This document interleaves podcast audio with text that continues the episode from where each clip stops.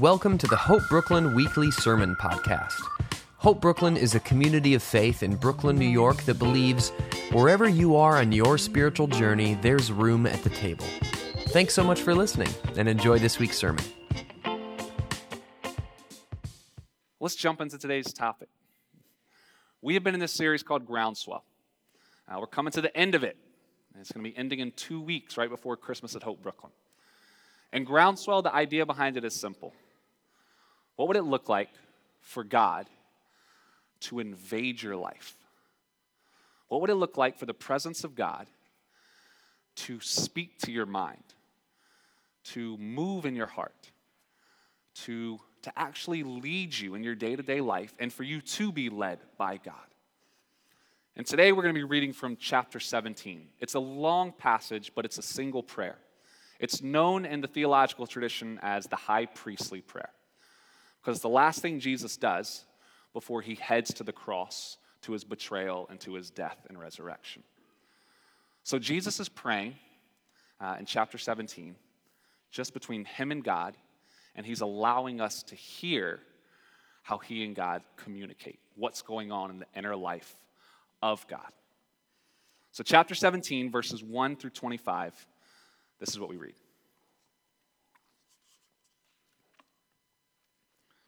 After Jesus said this, he looked toward heaven and he prayed Father, the hour has come. Glorify your Son, that your Son may glorify you. For you granted him authority over all people, that he might give eternal life to all those you have given him. This is eternal life, that they know you, the only true God and Jesus Christ, whom you have sent. I have brought you glory on earth by finishing the work you gave me to do. And now, Father, glorify me in your presence with the glory I had with you before the world began. I have revealed you to those whom you gave me out of the world. They were yours. You gave them to me, and they have obeyed your word. Now they know that everything you have given me comes from you. For I gave them the words you gave me and they accepted them.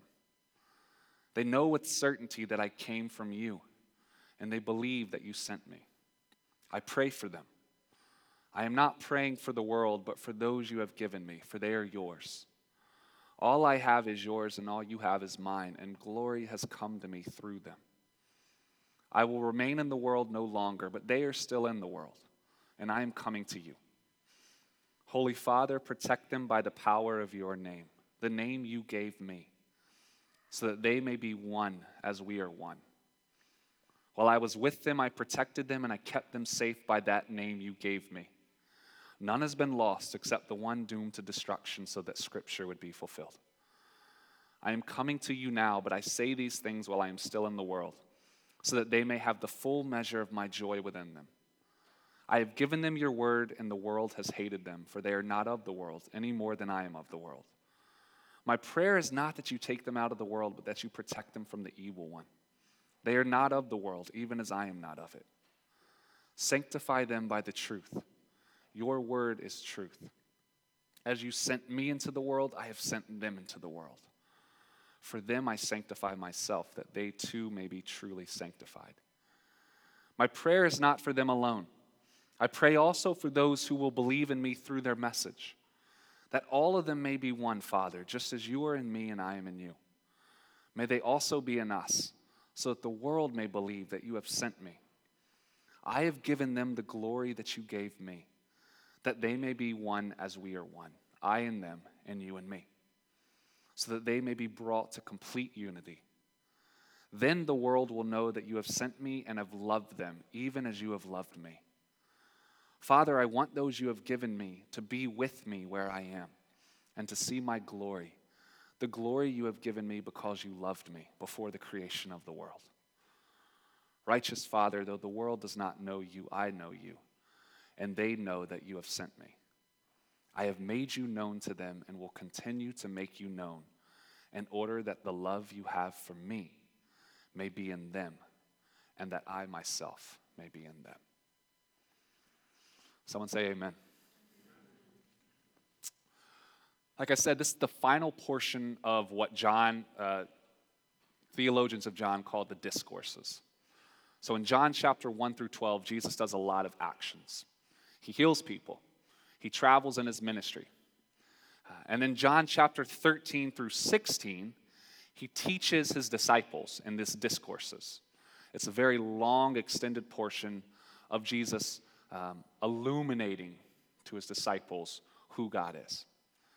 John chapter 18 through 20 will be the crucifixion and the resurrection. But right here in the middle, separating Jesus' teachings, Jesus' doings, and his ultimate reason why he came, which is his death. Right here in the middle is a prayer. The last thing Jesus' disciples see him do before he dies is not heal someone, not teach anything, but he lifts up his eyes to heaven and he says, Father. He prays. It reminds me of Oswald Chambers' line prayer does not prepare us for some greater work. Prayer itself is the greater work. We were made for prayer. Prayer takes us into the inner life of God.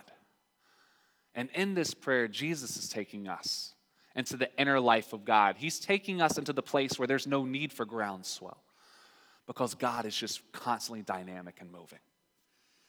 And what do we see? When we look at this prayer? What do we see in the inner life of God? Well, the first thing we see is it starts with glory. Father, the hour has come. Glorify your Son, that your Son may glorify you.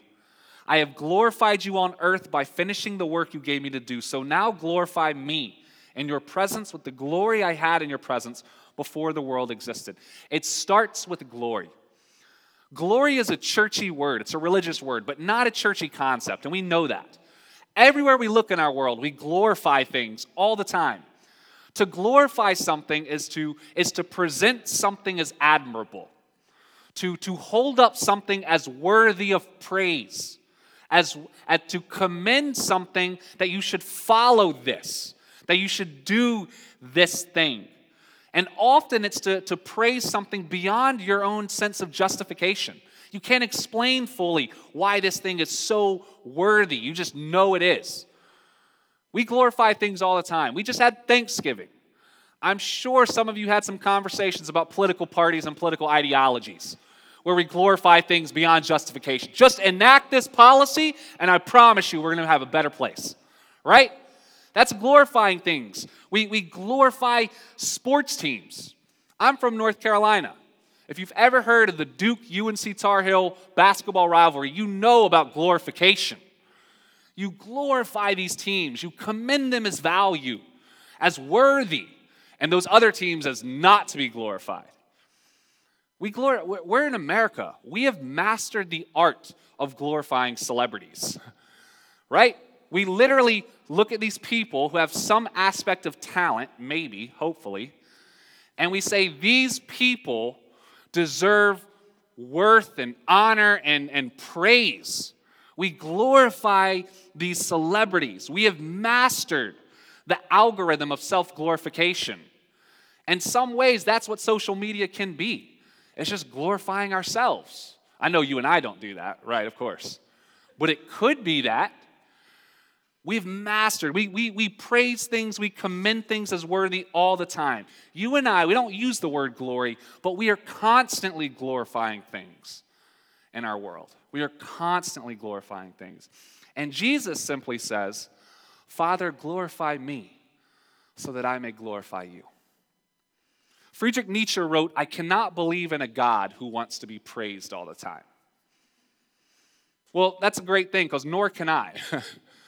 I, I hate the false gods of celebritydom who soak up people's praise.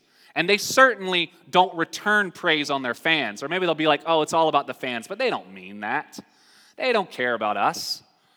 They soak up praise. And then they actually start believing it that they are better than others, that they are a special breed of human. I hate the false gods of wealth that never have enough, that soak up the, the false gods of greed, that soak up more and more and never give away. More and more, thinking if I just have one more penny in that 401k, then I'll be content. The false gods of power that soak up and absorb and crave more and more influence in their worlds in order to feel complete. I hate the false gods that constantly need more and more praise. The gods that are constantly soaking up more and more commendation, more and more value, and are never offering anything in return. Those gods are exhausting. And lucky for us, the one thing that Jesus and the Father do not do with glory here is hold on to it. Did you notice that? The glory is constantly moving in this prayer, it's shifting from one person to the next.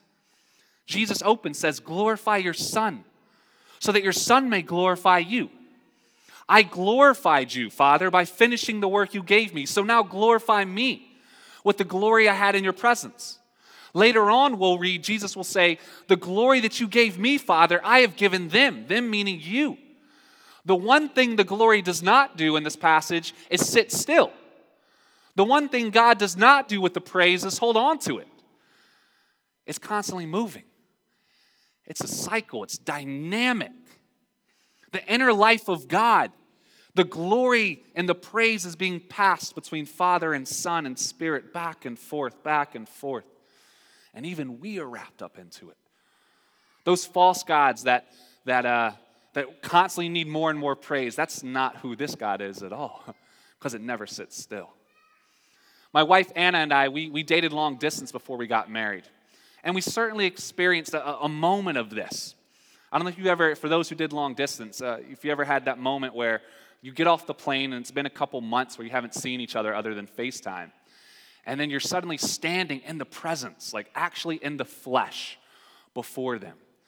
And in Anna and I, I mean, it was, it was always this moment where like our stomach is churning. We're so excited. And, and usually what we would do, unless we had just gotten in a fight, well, that was later on, right? Um, but usually, early on, definitely, we'd grab each other's faces. We would trace the lines on their faces. We would just stare at each other. We'd, we'd kiss each other's cheek. What are we doing? We're passing glory back and forth. When I look at her and I hold her face in my hands, I'm glorifying her. I'm saying, You are worthy. I praise you. You are worthy of my love. I commend you. And she's not holding on to it saying, Yes, yes, yes, you're right. Keep it coming. She's doing it right back. She's passing it right back. The glory is going back and forth and back and forth.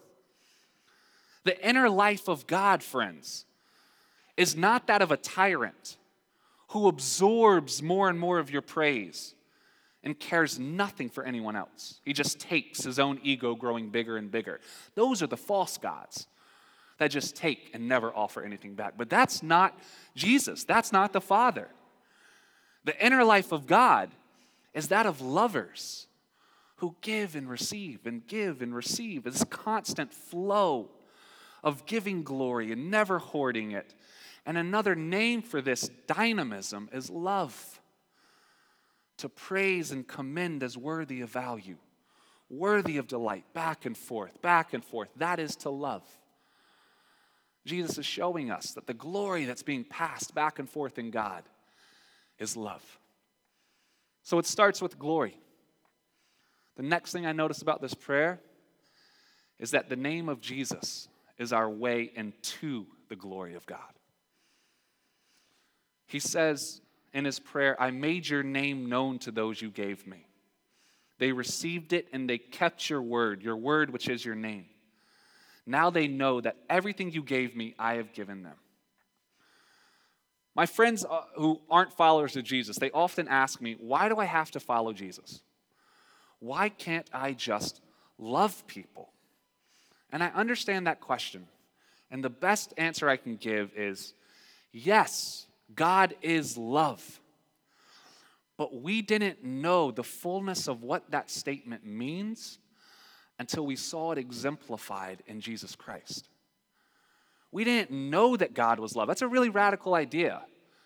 We didn't know that God, in his essence, is love until Jesus came and told us, revealed to us who the source behind all existence is and what he's like.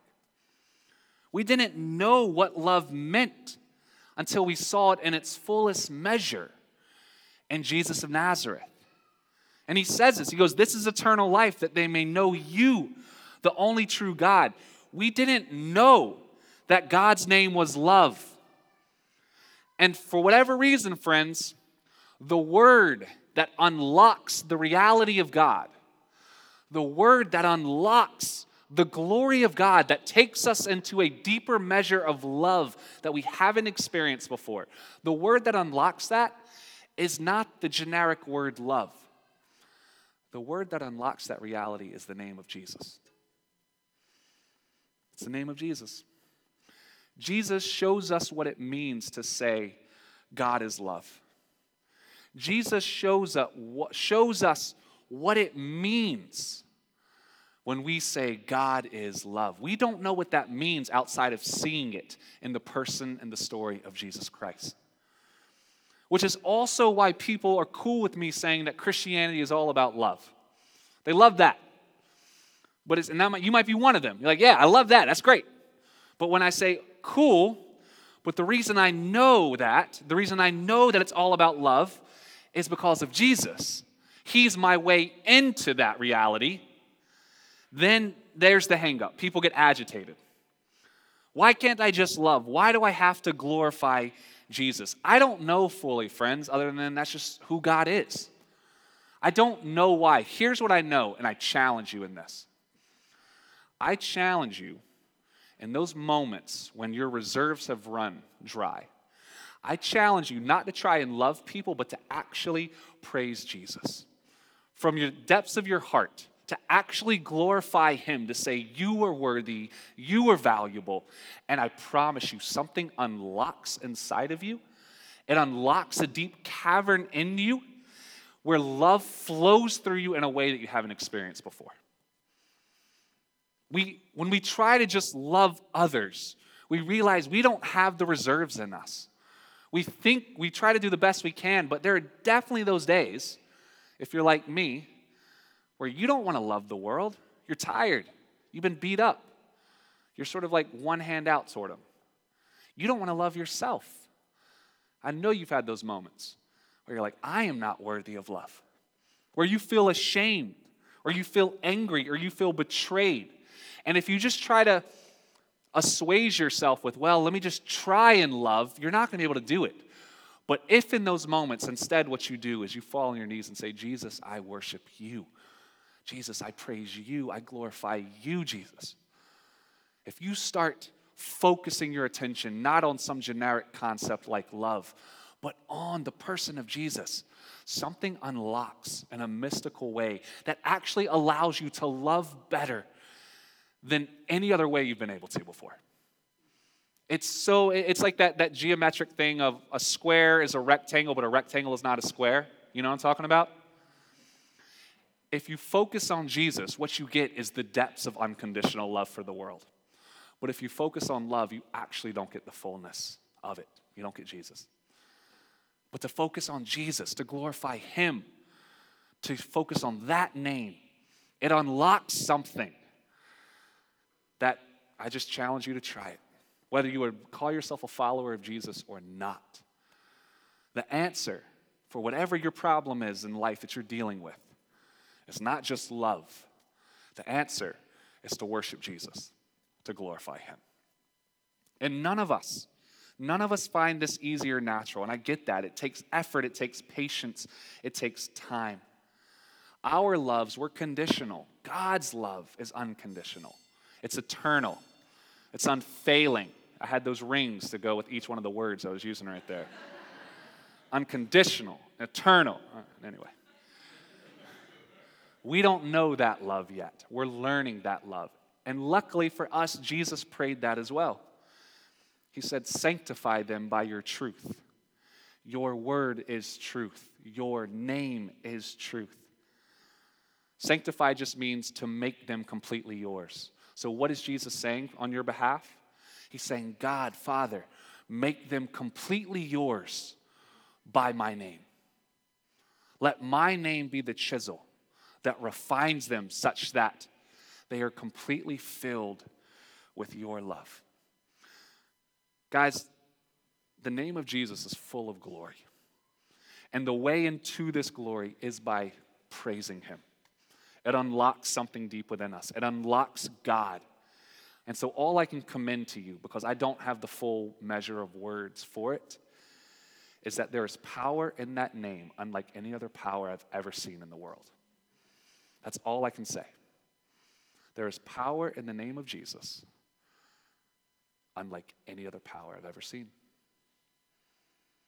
I can't explain it, but I challenge you to, to focus your attention on it, to glorify the one who bears it and see if you're not led into the glory of God. It starts with glory. The name of Jesus is our way into that glory. And finally, it ends with glory. we go from glory to glory. We'll never be the same. Jesus prays, The glory that you have given me, I have given them, so that they may be one as we are one, I and them and you and me that they may become completely one, so that the world may know that you have sent me and have loved them even as you have loved me. Guys, God shares his glory with us. With you, does that sound like a tyrannical God? Does that sound like a God that you don't want to follow? God shares his glory with you. We see this glory when we're one, and we become one when we're all glorifying Jesus. Just this last week, I got a, a, a brief glimpse into that. Uh, there were a couple people on our staff, and we had an email exchange. And we weren't having a disagreement, but we were definitely like, eh, there was some friction to try to figure out something that we were doing and how to make it better. And what was so amazing about this email exchange is because each person in it was not being self centered, but they were totally trying to glorify each other. They were honoring one another, and not in a false modesty kind of way, but actually like listening and saying and valuing and commending. And as the glory was swirling all around us, as we glorified each other, we realized the only way we were, can do that, the only way we were able to do that is because our hearts were all set on one thing. We wanted to glorify the name of Jesus. We want you to glorify the name of Jesus. We want you to experience the love of God. And therefore, in that email exchange, as silly as it is, there was a unity, there was a oneness that was intoxicating. It took us it, took us up into the heart of God. It took us up into the glory. Christian Wiman, who's a, who's a Christian and a poet, uh, and he works at Yale, he talks about this, about love, but you could substitute it for glory as well. He talks about true love as always demanding more. True love always demands more. It never closes in, it demands more. And this is what he writes he goes, We tend to think of love as closing out the world, and we can only see the face of the beloved, and that everything else goes quiet or goes numb. But actually, what I experienced was that love, the love, demanded to be something else. It demanded to be expressed beyond the expression of the participants. It kept demanding more. And that excess energy, I think, is God. And I think it's God in us trying to return to its source. Think about it. You fall in love. What do you do? You write a poem. You take your beloved home to mom and dad. You have a child. All of these ways is how you're expressing your love, how you're glorifying the person beyond just the person. I glorify you, my love, therefore I write a poem. It demands more. Now a poem exists that has been brought into the circle of our love. I glorify you, my love, and therefore I bring you home to mom and dad. It demands more. I want them to glorify you too. I glorify you, my love, therefore we make a child, we produce life. We have literally created someone else, a living, breathing creature that is a sign of our love, of the glory we're giving back in force, forth between us. Guys, this is why God had to create a world. Father, Son, Holy Spirit, in the inner workings of the Trinity, is glory, is love passing back and forth. It demanded to be something more. It wasn't enough for the Father, Son, and Spirit to love each other. We need to create something else to love. Let there be a, an existence, let there be a cosmos of creatures and trees and animals and humans who we can love them too. It demanded to be more. And you and I, we are the recipient, the I can't even think of the word right now, the recipients of God's glory. He has shared it with us. We are being wrapped up, taken up into God's glory, into His love. We are the sign that God is love. And if we will receive it, we also get to be the participant in it as well. It gets to pass through us and be demanded more for others as well. Though Jesus shows us who the true God is, the true God is love. The intention, the reason why he shows us that, is not simply so that you will adore God, but so that you will know that God adores you too. God is glorifying you. Can, can I pause there for a second? You ever heard that in church? Not only are you glorifying Jesus, Jesus is glorifying you. He's telling you that you are worthy, you are valuable. He is commending you for love. You are being swept up into the heart of the Trinity, where all are just passing the glory. It's just passing around and around and around. And if you follow the theme of the prayer, that's what we see. It starts with glory, it starts with the glory between the Father and the Son. And then Jesus describes how he has shared this glory through his name with his disciples. They have been wrapped up into the glory. And then later on in the prayer, you see the disciples through them, through the message, the name will go forth and more will be wrapped up into the glory. And then finally, he concludes the prayer and he says, Righteous Father, the world does not know you, but I know you. And these know that you have sent me. I made your name known to them, and I will make it known, so that the love with which you have loved me may be in them, and I in them. The final scene, the final page of this story that we're all in is when all things, every manner of creation, every manner of living being, all things are completely absorbed with the glory of God. All things are absorbed with a heart that seeks to do nothing else, not to hoard anything, but seeks to do nothing else but glorify God and glorify one another. Glory will be the final word, and it will be the impulse of every heart.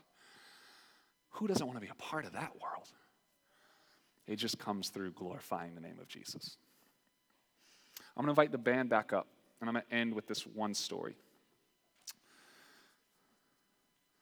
I, uh,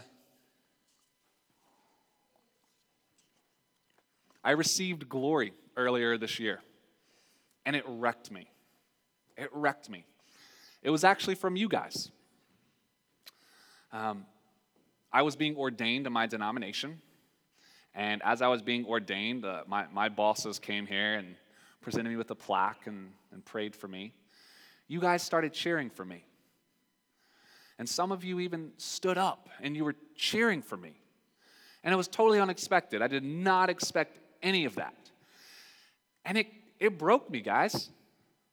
Because what were you doing in that moment as you cheered for me? You were glorifying me. You were commending me of value. You were passing love to me. And it was one of the most amazing moments I've ever experienced. It really, really humbled me. But if, I, if we were in heaven, and if I had had the presence of mind, you know what I should have done after you're cheering for me? I should have just started cheering for you. I should have shouted and cheered and said, Yes, you, you, you, you're here, you're alive, you're loved. Heaven will be the place where everyone is receiving a standing ovation at the same time. we'll all just be shouting and cheering for each other because we made it. We exist. The love has passed through us. We are the expression of the glory of God. And then, and then after we've been cheering for each other a good amount of time, then we'll turn and look at Jesus. The one where the perfection of divine and human rests. And we'll all just break out in rapturous applause for him. Because he is the one that made all of this possible. And as we cheer for Jesus, you know what he's going to do? He's going to cheer right back for us. And then we're going to cheer for God. And then we're going to cheer for the animals. And then we're going to cheer for the bugs, maybe. I don't know. and then the bugs are going to cheer for us all creation is going to glorify God. That's what we're moving toward. That's the final chapter. Everyone receives a standing ovation. Because when no one deserved it, Jesus showed up and gave the Father and gave you a standing ovation. When no one else would go first, Jesus spread the glory. Therefore, we will turn to him and say, There is no other name but the name of Jesus by which everyone may be saved. I want to be a part of that standing ovation. I want to join you in this as we glorify God.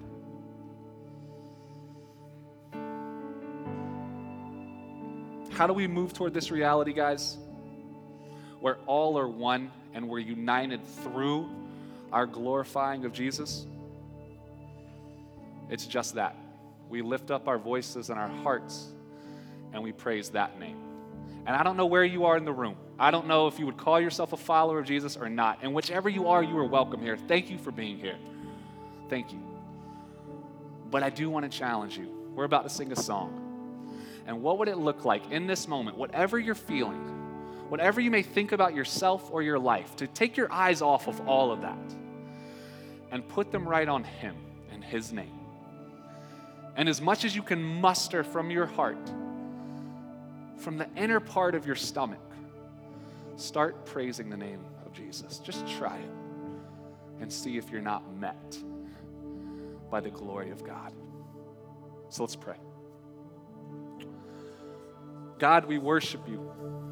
There are so many hearts here hearts that know you, hearts that don't know you, hearts that have been hurt by your followers, hearts that, that don't understand the fullness of your love. We're all here with joy, with sorrow, with questions, with doubts, with frustrations. We're all here, God.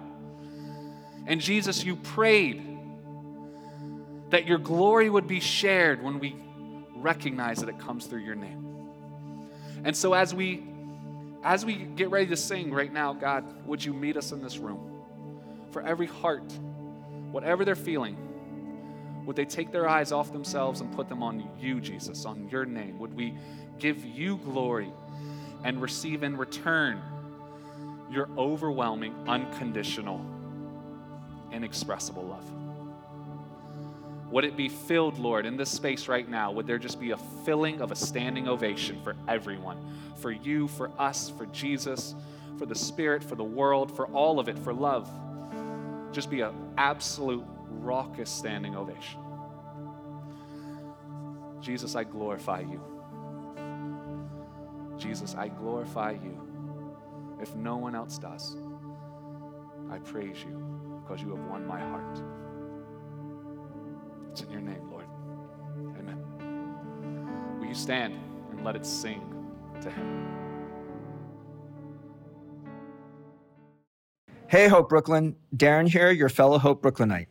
Thanks for listening to this week's message. If you're part of the community, you're aware that we've been exploring the topic of generosity and stewardship.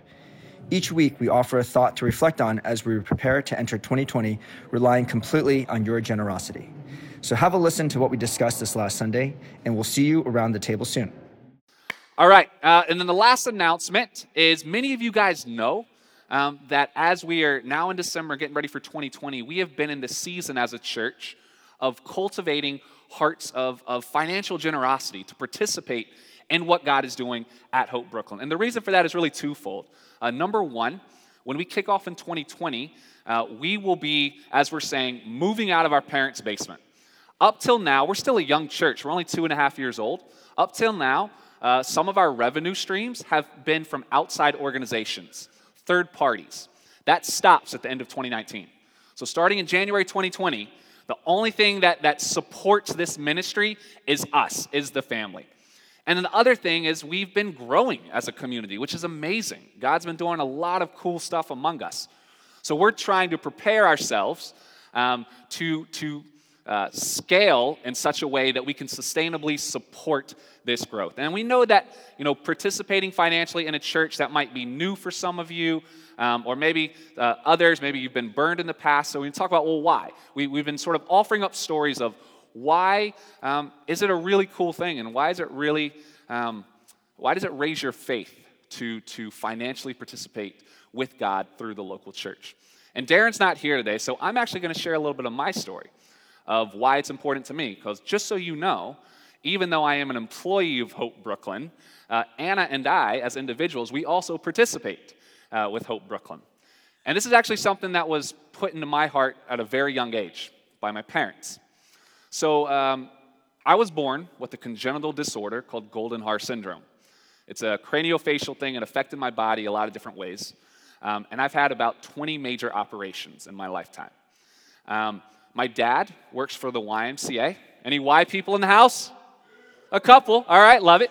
Um, and my dad works for the YMCA, and he's worked in a plethora of roles. My mom was an elementary school teacher, um, and then when she had me and my brother, she, she moved, uh, or she, she stopped teaching. She went home and she kept kids. So, all that to say, we didn't have um, money, and our insurance plans weren't the, the sort that we could pay for my surgeries. And as my parents tell the story, when I was about five or six, one of my first major operations, they were having a really serious conversation about whether they should stop giving to the local church, the church they were a part of. And they're like, surely God would want us to take the money that we're, we're giving to the church and pay for our son's surgeries, right? Surely God would want that. And as they prayed more and more, what they discerned from God is God said, Of course, I want to take care of your son. Of course, I want to provide for his surgeries. But here's the thing if you take it and put it toward that way, then you're actually providing for him. I want you to see how I'm going to provide for you guys as a family. I want your faith to be raised in this way by saying, You're not your own provider for your son, I'm your provider. And by me, and by you, my parents, by you participating with me, by giving a portion to me without negotiation, like this is God's, you're making that declaration that it's all God's. And so they decided, okay, this is what we're going to do. Even though it seems really irresponsible and it might look like we don't love our son, this is what we're going to do. And uh, as my parents tell it, there was they had decided that, and like two weeks later, it was like the worst day of my mom's life. Everything went wrong, and uh, our uh, our washing machine broke that same day. And so my dad comes home and he finds my mom, and maybe some of you parents know this, uh, this feeling, but she's just sitting on uh, the ground in the laundry room, like her back leaned against the washing machine, and she's just bawling. She's just bawling, like she's breaking right now. Um, she can't do it. And but what she didn't know, and as she was like telling my dad, I can't do this anymore. What are we going to do financially? How's this going to work? What she didn't know, and what my dad had news for her, is unbeknownst to both of them, there was an emergency fund in the National YMCA for families, employees of need. And someone had nominated me, nominated us. And my dad had just gotten word that day that I had been accepted for the nomination. So my surgery was going to be paid for, this first major one. So he delivers that news to my mom, and they just sit there on the floor weeping and praising God and praying. I've had other major sur- surgeries. My parents have never stopped giving to whatever their local church was. And I've received that fund twice now in my lifetime. And as my parents tell the stories, they say that even though they never asked anyone for money, word got out in their community. People would come up to them and say, Hey, God prompted me to give you a check for this amount. Or people in the YMCA would call them and be like, Hey, I hear you're coming to Dallas, Texas for a surgery. I want you to stay with us. Or I hear you're coming to San Francisco, stay with us. Such that the needs of my surgeries were always covered in the most perfect timing. Now, what's, what, why, why do I say that? Why do I say that story? Did God want to cover my surgeries? Of course. Of course, He did. But because they said, God, we are yours before we are anyone else's, their faith was elevated to such a degree because they got to see God come through. Does God need your money? No, He doesn't need your money. What He wants you to know is He wants, because money is sort of the stand in for our lives, He wants you to offer all of yourself to Him so that He can be your provider and show how all of it He already has control over anyway. And so that's, that's, when I learned that from my parents as I got older, and I have my own stories as well, Anna and I both do, of like trying to practice this, but God has continually come through time and time again. And so that's, I just offer that by way of encouragement. Of I know how terrifying it is, I know how hard it is. Um, um, I know it's a step of faith. I know it's a step of faith. But I promise you, there are more stories than just that one. And you've heard a couple, and there are tons more. And I want you to experience that with God as well. So, what we're asking for at Hope Brooklyn, we are asking for 70 recurring donors, which is about half of our Sunday attendance and about one third of our total congregation. Um, 70 recurring donors by the end of December to be ready for January 2020. Uh, why a recurring donor? And that's just basically like when you set it up and you don't look at it and it just sort of debits, uh, your card sort of debits it out each month or whatever. The reason why we're asking for recurring donors is the same reason people ask for RSVPs for parties. We want to know how many people, like a rough estimate of how many people are coming, so we don't have too much food or too little food. It's the same idea. Uh, we want to be able to budget responsibly. We want to be responsible and steward well what God is giving us. So 70 recurring donors will allow us to do that. And uh, we're taking some time to explain well, where's this going? And there are three primary places. Uh, the first one we talked about last week was personnel. Because we've grown, um, we want to be able to uh, pay people better to devote more of their times to the community. And the second place it's going is space. Space. Hope, not outer space, by the way, like physical space. Just want to make sure to clarify that. I know y'all are smart people, but um, Hope Brooklyn primarily has existed in two spaces here on Sunday mornings and in your apartments throughout the week. When we've needed bigger spaces for like um, classes, seminars, youth groups, that type of stuff, we've uh, bounced around from apartment lounge to apartment lounge. But we're like an adolescent church now. We, we can't do that anymore. We're not so small that we can exist in people's apartments, but we're not that big yet that we need to have our own space. So, through a long story, which I'd love to tell you at some point, of how God was opening doors, we got connected with a guy who's from Brooklyn. You know so much about Brooklyn, um, a good friend of our community, a guy named Ping Moy. And he owns a space that is literally um, less than a five minute walk from PS 261 that he is going to rent to Hope Brooklyn as our 24 7, like, uh, third space essentially um, for a really, really good deal. and we have some pictures uh, as we've been renovating the space with him. Um, it looks a lot bigger than that, don't worry. But it's a really long space. You can go to the next picture. Um, it's got, on the next picture, it's got a massive patio for parties that we can throw. Um, and the next picture, that is a picture of Ping with Anna, who is helping to renovate. Um, and this is going to be amazing for the, the, the classes, the seminars, the parties, the youth groups, the roundtables that we're going to be able to host in this space because it will fit 40, 50 people.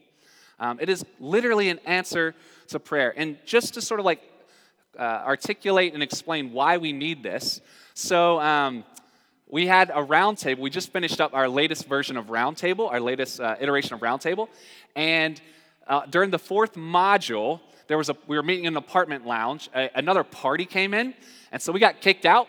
So we finished the last 15 minutes of roundtable out in the hallway holding our jackets. We need this space, guys. It comes at a perfect, perfect time. Um, so that is one of the places where it will be going.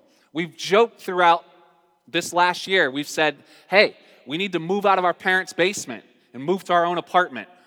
God has literally given us our own apartment. like, literally, less than a five minute walk that we get to design, that we get to renovate. Um, it's going to be amazing. So that's another area where the, our participation, our, our partnership is going. Um, and it's going to be great. So again, we're asking for 70 recurring donors. Right now we have 51, so we need only 19 more. And because we're in this year end season of extending hope, where we don't just exist, the church doesn't exist for itself, but part of our budget is to, to bless the, the neighborhood, bless the communities where we exist. We've been working with an organization called Safe Families for Children, which connects families in crisis with the church. And so we've been rolling with them for the year. So we want to raise money at the end of the year for them. So here's how we're going to do it for every new recurring donation set up, whatever the total annual amount of that donation would be, we're going to take 10% of it right now, today, and give it to Safe Families for Children. So, to do a little math, let's say on the next slide, let's say you give, uh, you set up a recurring donation of $500 a month. Well, that's going to be an annual commitment of $6,000. Hope Brooklyn is going to take today, before any of that comes in, take $600, 10% of that, and give it to Safe Families. So, as we sort of participate in what God is doing here at Hope Brooklyn, part of that participation is also blessing the neighborhood where we live. Uh, so, here are the ways you can give both for today and to think through um, going forward. We are so grateful for everyone's participation. We say the whole family makes it happen, and we truly mean it. We would not be able to do this. We would not be able to step even more fully into the vision God is giving us uh, unless we all did our part. So, thank you so much for your participation. To find out more about the mission of Hope Brooklyn, details about Sunday gatherings, brunch, how to financially contribute, and a whole lot more, check us out online at www.hopebrooklyn.org. Thanks to Liz Weiss at lizweiss.com for the music and to you for tuning in. See you next week.